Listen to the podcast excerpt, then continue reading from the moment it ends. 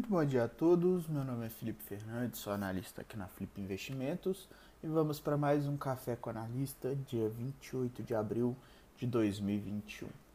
Bolsas internacionais, temos o ambiente asiático fechando no positivo, com divulgação de dados econômicos é, relativamente interessantes no setor de varejo. Temos o ambiente europeu é, tendo suas negociações suas aberturas de negociações em alta com investidores digerindo resultados corporativos é, de, das empresas, das principais empresas europeias, entre elas os bancos Deutsche Bank e Santander.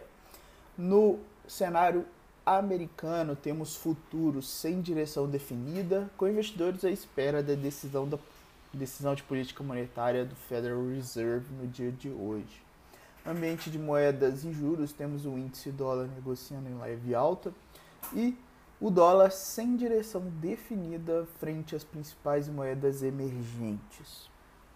Ambiente de commodities, temos os principais metais em queda, cenário de alta para o petróleo e ambiente agrícola em queda mais forte no dia de hoje, tá?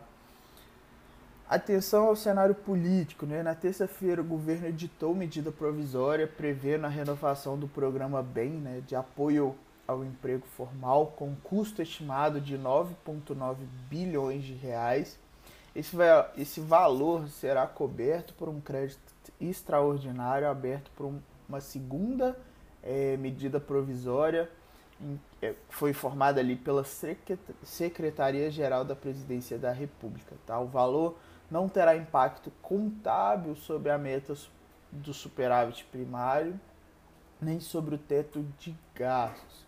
Além disso, na terça, o governo anunciou uma série de mudanças no Ministério da Economia, com a saída de, é, de um secretário especial da Fazenda, né, o Val, Valderi Rodrigues, tá?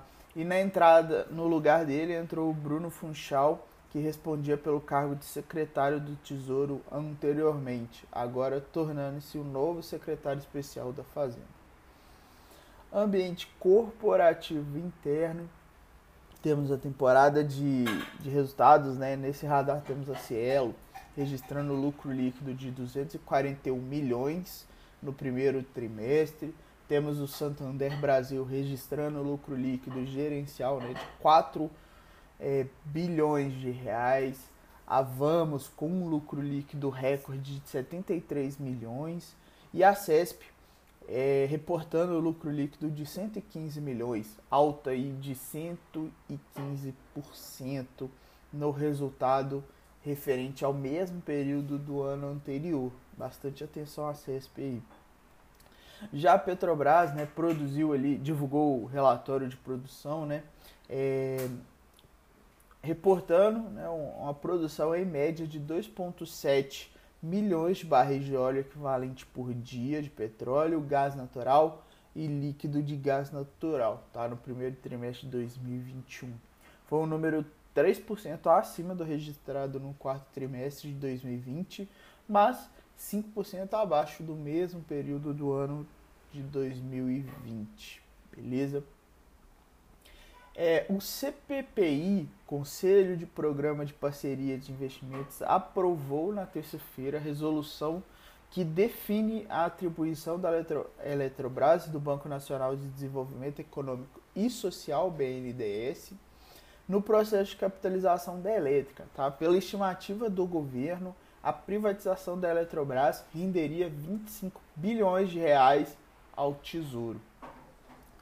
No calendário de hoje temos às 9h30 balança comercial de bens nos Estados Unidos, 11 horas discurso de Christine Lagarde, presidente do Banco Central Europeu, 11h30 estoque de petróleo bruto nos Estados Unidos. E 3 horas a decisão do FONC né, com relação à política monetária, né, uma declaração é, da instituição e a divulgação de taxa-alvo de fundos do Fed nos Estados Unidos. Então, 3 horas temos ali definições não é esperado uma movimentação por parte deles, tá? alteração de taxas, mas vale atenção hum, é, nesse horário.